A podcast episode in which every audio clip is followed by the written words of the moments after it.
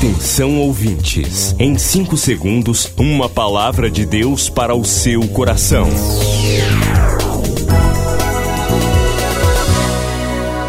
No ar, o Ministério Amigos da Oração e o seu devocional Meu Dia com Deus.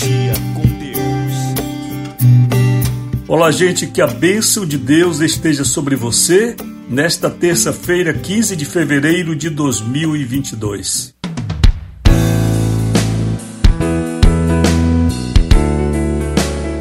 Nossos telefones estão funcionando para você falar com a gente 32 46 04 34 32 46 04 34 e o WhatsApp 980 94 55 25. Faça agora seu pedido de oração, compartilhe alguma questão conosco, queremos orar hoje às seis da tarde quando temos a bendita hora de oração. Bendita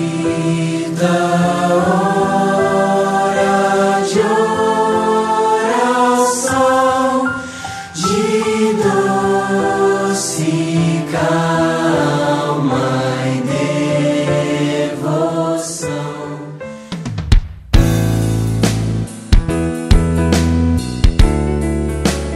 Hoje temos também reunião do círculo de oração às 16 horas e você aproveita agora, faz seu pedido para que servas de Deus intercedam por você às quatro da tarde.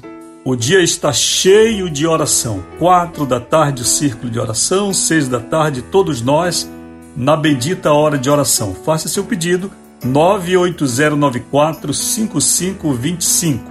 Hoje escrevo no Jornal Liberal Política e a verdadeira guerra da igreja. Afinal de contas, meus amigos, a igreja foi chamada para fazer política partidária ou a igreja tem outra finalidade? Não seria a finalidade precípua da igreja orar, doutrinar e cuidar do rebanho? Como está essa questão da política na igreja evangélica brasileira? Leia o nosso artigo no Jornal Liberal, Política e a Verdadeira Guerra da Igreja. Qual é essa guerra, você me perguntaria? É espiritual. E aqui Paulo falou aos Efésios: a nossa luta não é contra a carne nem contra o sangue, não é contra os políticos, não é contra os partidos. A nossa luta espiritual, a igreja é forte quando ela está orando e vivendo o seu papel. Leia e, se você quiser, compartilhe com alguém recebendo aí também no WhatsApp este artigo. Festa no Ministério hoje, aniversário dos amigos da oração Cassiane Couto da Costa e Lorenzo Raiol. Estão fazendo festa a Cassiane e o Lorenzo. Que a bênção do Senhor esteja sobre a vida de vocês. Parabéns. Então, pelo 32 46 04 34 e o WhatsApp 980 94 55 25, você fala hoje comigo, Pastor Rui Raiol, fala com o Ministério Amigos da Oração. Compartilhe aqui, nós queremos orar por você. Você tem alguma dúvida? Algumas questões? Pode dividir conosco, porque o papel de um pastor é ajudar, esclarecer questões. Quaisquer questões Portanto, fique à vontade, amigo da oração, ouvinte, compartilhe e nós juntos vamos orar e conversar e Deus vai nos trazer luz e direção sobre o que deve ser feito. Gratidão a você que tem participado este mês do ministério, já cumpriu seu propósito diante de Deus. Se não fez, pode ainda fazer hoje através da chave Pix, está no status aí do WhatsApp através da Caixa, Lotéricas, Bradesco, Banco do Brasil ou pedir um boleto para a gente. O Senhor vai te abençoar. Não deixe de cumprir seu propósito. Mantenha-se fiel ao Senhor. Vamos ao devocional?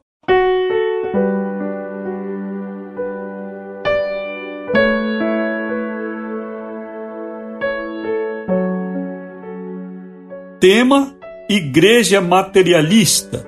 Leitura da primeira carta de Pedro, 1:18. Sabendo que não foi com coisas corruptíveis, como prata ou ouro, que fostes resgatados da vossa vã maneira de viver, que por tradição recebestes dos vossos pais. O nascimento da igreja marcou o desapego de seus membros a bens materiais. Na primeira comunidade cristã, crentes vendiam suas propriedades e repartiam com quem necessitava. O surgimento dos templos, no século IV, deu à igreja a primeira noção de propriedade material. Aos poucos, esses espaços dos templos ganharam mais e mais importância, de tal modo que na Idade Média, catedrais foram construídas para impressionar. A Igreja de Jesus não é materialista, muito pelo contrário, seus valores estão no mundo espiritual divino. A igreja está ornamentada, mas seu ornamento é espiritual e moral. A igreja está ornamentada pela luz de Deus que brilha na vida de cada crente, de cada seguidor de Cristo. Não fomos chamados para edificar palácios no mundo. Cristãos foram chamados para influenciar este mundo com os valores divinos.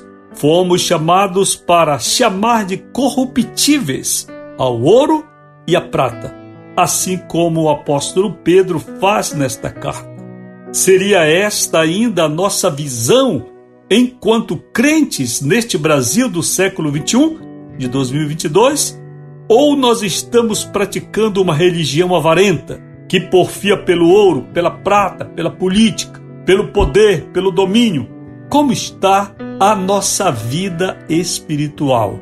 Nós estamos cuidando da nossa salvação? Nós estamos cuidando da vida eterna? Nós estamos nos arrependendo todos os dias e perdoando todos os dias? Estamos cuidado, porque, queridos, a volta de Jesus virá como um laço sobre a terra. Muitas pessoas ficarão, muitos que estão na igreja ficarão no arrebatamento. Por quê? Porque se distanciaram dos valores do Evangelho, esqueceram o texto bíblico, o texto áureo das Escrituras. Qual é o texto áureo, pastor? Porque Deus amou o mundo de tal maneira que deu seu filho unigênito. Para quê? Para que o presidente seja reeleito? Para quê? Para que a igreja faça bandeira política? Para quê? Para que eu crie problema com os irmãos da congregação que não concordam com o meu candidato? Não. Deus amou o mundo de tal maneira que deu seu filho unigênito para que todo aquele que nele crê não pereça, mas tenha a vida eterna. É por causa disso que você é crente. É por causa disso que você é cristão. Nós não fomos chamados para uma igreja materialista, para uma igreja política. Fomos chamados como povo de Deus, nação santa, sacerdócio real. Fomos chamados para ser luz do mundo e sal da terra.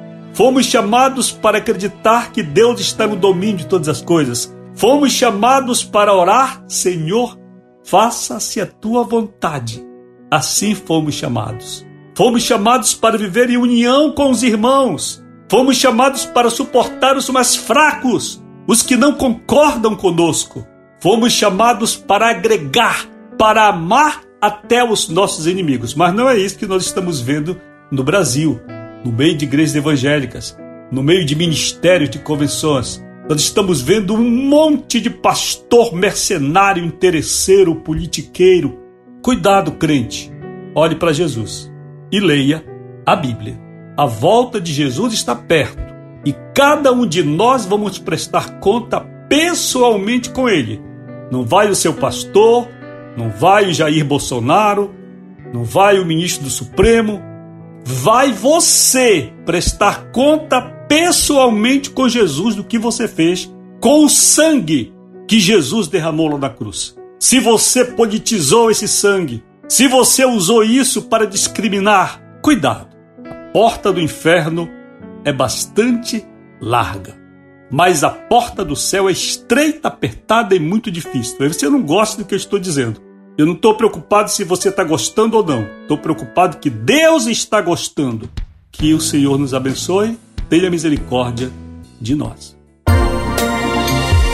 Você acabou de ouvir Meu Dia com Deus, uma produção do Ministério Amigos da Oração.